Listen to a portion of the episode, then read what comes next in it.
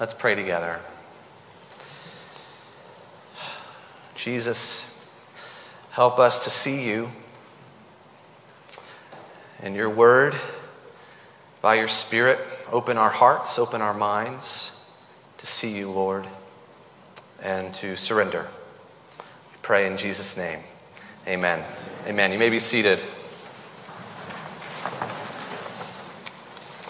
Well, when you look at Jesus, when you really look at Jesus, at his life, at his ministry, his death, his resurrection, when you look at Jesus, you see the great grace of God on display. That God would come to us as a baby in Bethlehem, that he would live among us a perfect, sinless life. He would bear our sins on the cross, that he would set his gaze upon us. That the God in Christ would set his gaze upon us and love us. What grace we see when we look at Jesus. But when we look at how Jesus was rejected, not only at how he was mocked, beaten, and crucified, but also at how he was rejected in smaller ways by those who listened to what he said, saw him perform miracles, turned and walked the other way. They saw him with their own two eyes raise the dead, cast out demons, and yet they rejected him. When we look at how Jesus was rejected, we see the wickedness and the blindness, the sadness, the arrogance of sin that we could dismiss the very Son of God Himself, that we could judge the righteous judge. What a tragedy it is when we see Jesus and we reject him. And this is the tension that the writers of the Gospels present to us. And it's the tension in our text this morning at the end of John chapter 6. And it's the same tension, by the way, that we live, we live in belief and unbelief, belief in Jesus and rejection of Jesus. John 3:16, which we all know pretty well, presents the good news, the invitation of God and Christ to us clearly. For God so loved the world that he gave his only begotten Son, that whoever would believe in him would not perish, but have eternal life. And praise God, many countless of millions have believed in this great gift of love. But many have seen this Jesus and have rejected him and have perished in their unbelief. So, how do we make sense of this tension that some see and believe and come to know this Jesus, while others see, but don't believe, and reject this same Jesus. Most of us this morning, probably in this room, have heard Jesus' exclusive claims about himself and have taken him at his word. While there are others, probably some in this room as well, who have heard those same exclusive claims and have dismissed them. Jesus stands in the center of human history, the most consequential person who has ever lived, as the ultimate dividing line. And on one side we have belief, and the other unbelief. There is no middle, there is no both and, because Jesus because of his own claims of his exclusivity, because of his own claims of his authority, because of his own claims of his lordship, has not left us that middle. Either we believe that what he said was true, or we don't. And this morning we come to the end of John chapter 6. We're looking at verses 60 through 69 that we read just a few minutes ago. And we see Jesus as clear as day putting himself on display as the Son of God, and we see clear as day many people believing in him. And we also see as clear as day many people rejecting him and walking the other way belief and unbelief. Those will be our two main points that we're going to consider this morning in light of Scripture. First, unbelief, and second, belief. But Jesus, we'll get here, is not surprised by any of it all. Jesus is not anxious, he's not worried He's not unsure of what's happening around him. So we'll see by the end that John 6 is not primarily about these two postures of people. Primarily about the posture of Jesus. We've been looking at this chapter for most of August, but I know it's kind of vacation season, travel seasons. Let's review very briefly what got us to this boiling point at the end of John chapter 6. You can split up John 6 kind of into thirds. The first third, the first 21 voices, uh, verses, Jesus performs what are called two nature miracles. First, he feeds 20,000 people with fishes and loaves. And then the second miracle is he walks on the water. Many people see these miracles, they are astounded at them. The second part of the chapter is Jesus explaining what point he was trying to make. And Jesus is basically saying, He's the one everyone's been waiting for. He's the one the prophets were pointing to. He is the perfect manna that always satisfies. He is the bread of life. He is the way. He is the only way to be saved. He is God. And he keeps turning the heat up. You can feel it throughout this chapter. He keeps making his point. You can feel the tension growing, you can feel the temperature rising. And it builds and builds to a crescendo. And we get to this last section of the chapter, and Jesus continues to drive his point home, continues to point to himself, to his body, to his blood, to his exclusivity, and he won't let up. You can almost feel his disciples in the background saying, Jesus, give it a break for a minute. You're going to lose everybody. But he doesn't stop. And we get to verse 60, and you can just tell the people in the room are poking each other and saying, Is he really saying what we think he's saying?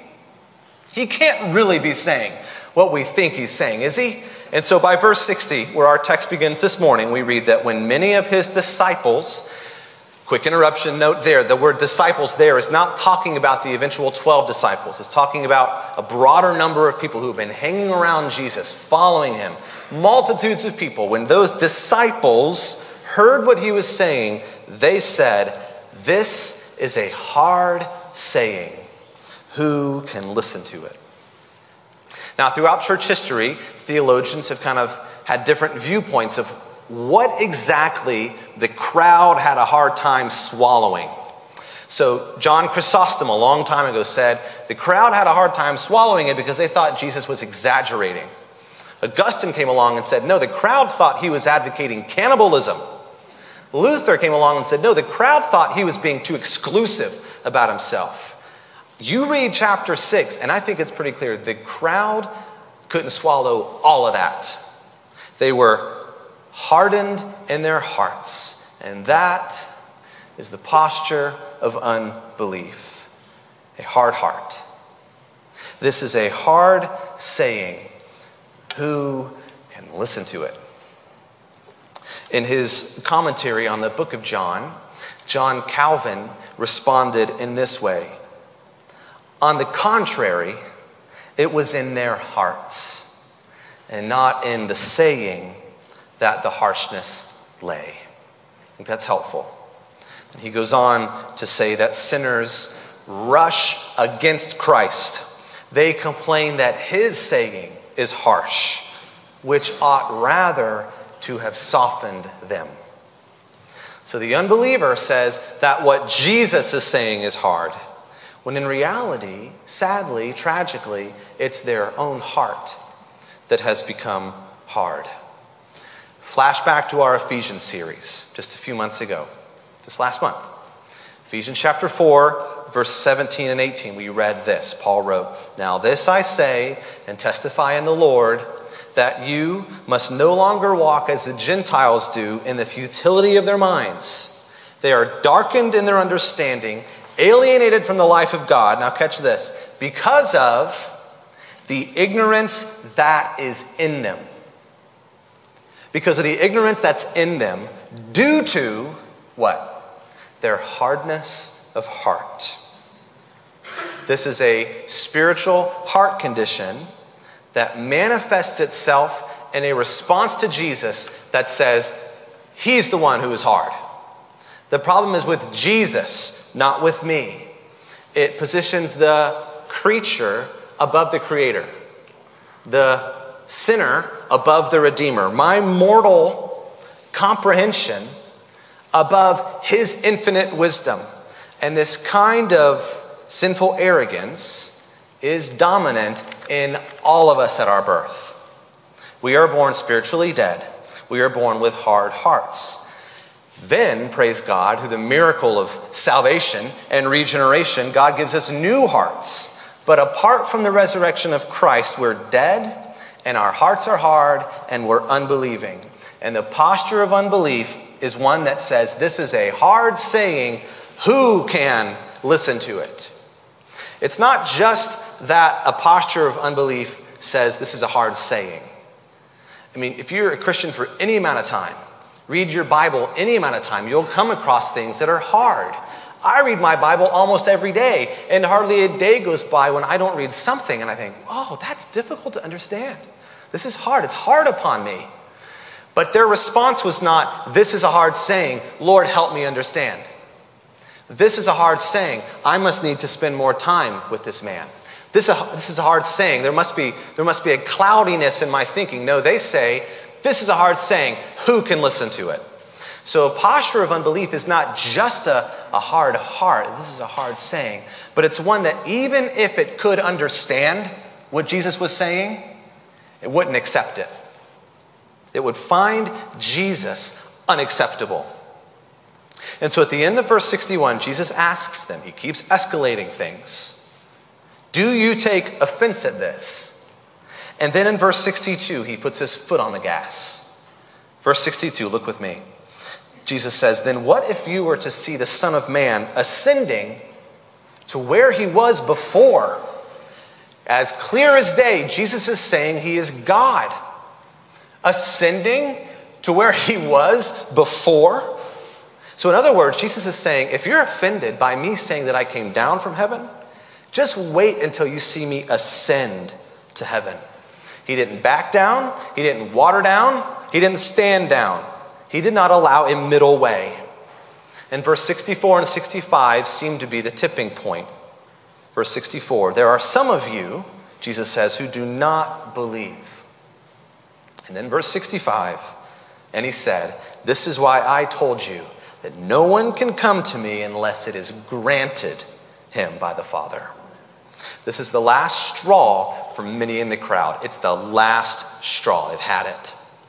And the next verse, 66, is what one commentator said is one of the saddest verses in the entire New Testament. Verse 66 After this, many of his disciples turned back and no longer walked with him.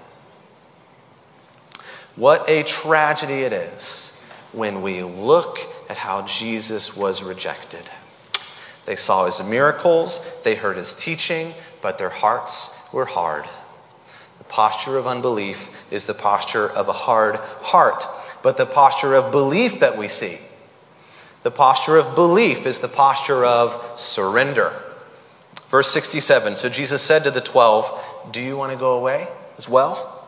And Simon Peter answered him, Lord, to whom shall we go?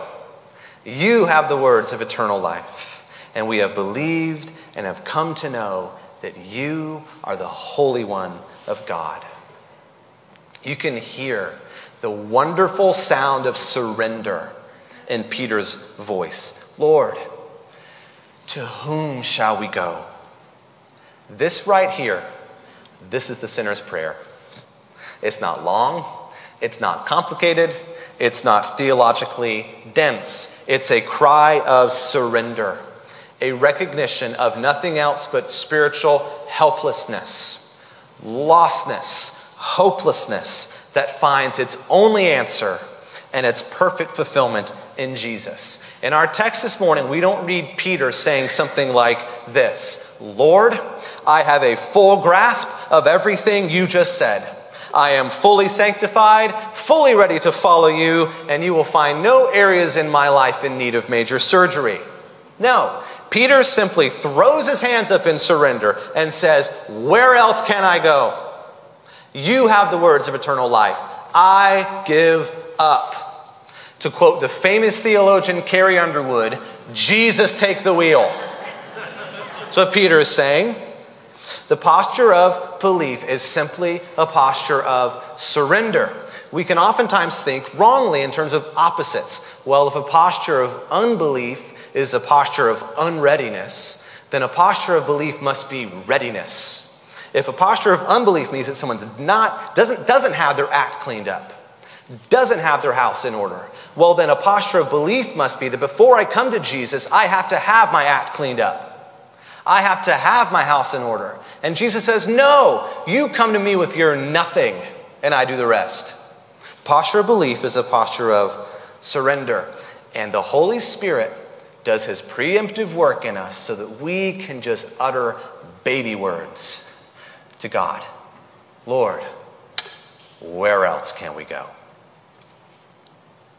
Peter brings nothing to Jesus but a posture of surrender. I have nowhere else to go. And how he says what he says next is very important. Look with me at verse 69. Look at the order of what Peter says. And we have believed and come to know that you are the Holy One of God. So, first, belief happens. We are led by the Holy Spirit to surrender. Galatians 4 says that God has sent the Spirit of His Son into our hearts, crying, Abba, Father. So that's belief. That's a moment of belief, a cry of surrender. That comes first. Then, as Peter put it, we come to know. I love how Paul puts it in 2 Corinthians 4 6. He says, For God who said, Let light shine out of darkness, has shone into our hearts to give the light of the knowledge of the glory of God in the face of Jesus Christ. So belief is the lights are turned on, and knowledge is a growing intimacy of relationship with Him. I read a tweet by Tim Keller a few months ago that rang very true for me. He said this Your future self will always see your present self as unwise and immature. That means, by your own standards, you are currently a fool right now. and the posture of belief, then, is simply a posture of surrender that says, Lord, I know I am a fool, but I have nowhere else to go. And you have the words of eternal life. And then from there we can pray like the father of the boy with an unclean spirit in Mark 9. I believe, help my unbelief. I believe, but Jesus, help my unbelief. And Jesus does help us. I think it's interesting that Peter refers to Jesus here in verse 69 as the Holy One of God. Holy One of God. Because the only other time we see that phrase in the New Testament is when it's spoken to Jesus by an evil spirit. Both Mark 1 24 and Luke 4 34 quote the evil spirit to say to Jesus, I know who you are, the Holy One of God. So, in the one instance, Peter, a believer, and in the other instance, an evil spirit, both recognize that Jesus is the powerful, authoritative representative of God who holds his fate in his hands. The posture of unbelief says, I hold my fate in my hands. Posture of belief is one that says, I know who you are. You're the Holy One of God. You hold my fate in your hands. And over and above it all, over unbelief and over belief, is the posture of Jesus. And he is in full control and he is full of love. Our text shows us very clearly a Jesus who is in full control, who is not anxious, who is not worried, not unsure of what's happening around him, but rather totally sovereign over unbelief and belief. Look with me at verse 61. Some insights into Jesus here. But Jesus, knowing in himself that his disciples were grumbling about this, said to them, Do you take offense at this? Knowing in himself. Now skip ahead a few verses to verse 64. Jesus says, There are some of you who do not believe. And then the author, Mark, gives us this insight into Jesus. For Jesus knew from the beginning who those were who did not believe and who it was who would betray him. He knew from the beginning. You can imagine the muttering of the crowd looking at what's happening. This is Jesus' first major sermon. And what's the result? A massive loss of disciples. So you can hear the crowd. Imagine what they were saying. Look at this guy. He's losing everybody. Look at this. This is more like a funeral for Jesus' ministry than anything else. But Jesus is not surprised by anything that's happening. Jesus is in full control. This is true in John 6, and it's true today. That Jesus is not on pins and needles wondering how things are going to play out. He is not wondering how he will advance his gospel. He's not wondering how he's going to respond to the latest church crisis or world event. Jesus is Lord. Jesus is not worried. He is Lord over everything. We've just seen he's Lord over unbelief. Now we'll see he's even Lord over belief. If your Bible's open, look a few verses earlier, back in verse 44, same chapter, verse 44. Jesus said, No one can come to me unless the Father who sent me draws him. Then he twists it up a little bit in our text this morning, verse 65, to say, No one can come to me unless it is granted him by the Father. So we don't believe unless the Father draws us to Jesus, verse 44 and unless the Father gives us the gift of faith. Verse 65. For God, who said, Let light shine out of darkness, his initiative, has shone in our hearts his initiative to give the light, his initiative, of the knowledge of the glory of God in the face of Jesus Christ, his revelation. Praise God. So, this Jesus that we see portrayed in the Gospels is in full control and is full of love. And I want to close by having us look briefly at the question Jesus asks his disciples then in verse 67. In the ESV, English Standard Version that we use here, it says this Jesus said to the twelve, Do you want to go away as well? Other versions phrase this question in a similarly kind of anxious way. One translation says, Are you also going to leave? Or another translation, Do you also wish to go away? My slight problem with some of these translations is that they give the impression that Jesus was asking the question anxiously, as if he didn't know the heart of Peter. Jesus did not ask his disciples this question with an ounce of anxiety in his body. Jesus asked this question full of love. So I like how the NIV puts it. Jesus, you can picture him putting his arm around Peter, looking him in the eye and saying, You don't want to leave too, do you? You don't want to leave too, do you? Jesus knew all the faults and all the future failures of all these 12 men that he was calling as his disciples. He knew that Peter would one day deny him three times before the rooster crowed. And yet, Jesus loved them and he called them anyways. And he knows all of the faults and all of the future failures of all of us as well, all of his disciples here on earth. He knows all the ways we will deny him, the ways we will reject him, all the ways that we will slide back towards unbelief. And yet, he loves us. I love how J.I. Packer put it in his book, Knowing God. There is tremendous relief in knowing that God's love to me is utterly realistic, based at every point on prior knowledge of the worst about me, so that no discovery now can disillusion him about me in the way that I am so often disillusioned about myself and quench his determination to bless me. You ever thought about it that way? God's love for you is utterly realistic. Like it was for his disciples, like it was for Peter, it's the same for you. It's the same for me. It's the same for this church. He foreknew us, He foreloved us, He forecalled us, knowing in advance all the worst about us. And yet, He set His gaze on us, and He loved us, and He called us anyways. When we look at Jesus, we see the great grace of God. And when we look at how he was rejected and is rejected, we see the hardness of heart and the wickedness of sin.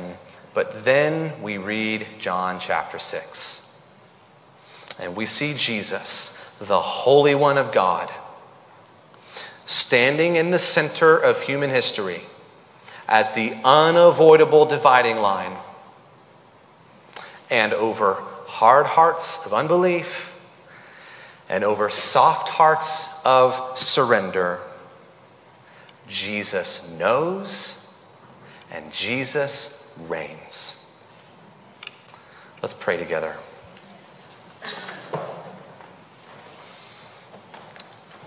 Lord, we believe. Help our unbelief. Lord, where our hearts are hard, shine your light. Send your spirit. Give us a gift of faith. Give us the gift of belief. Help us to believe. Help us to know that you are the Holy One of God. And Jesus, our wonderful, merciful Savior, you offer hope when our hearts have hopelessly lost the way. So please, Jesus, give us hearts of surrender. Pray in Jesus' name. Amen.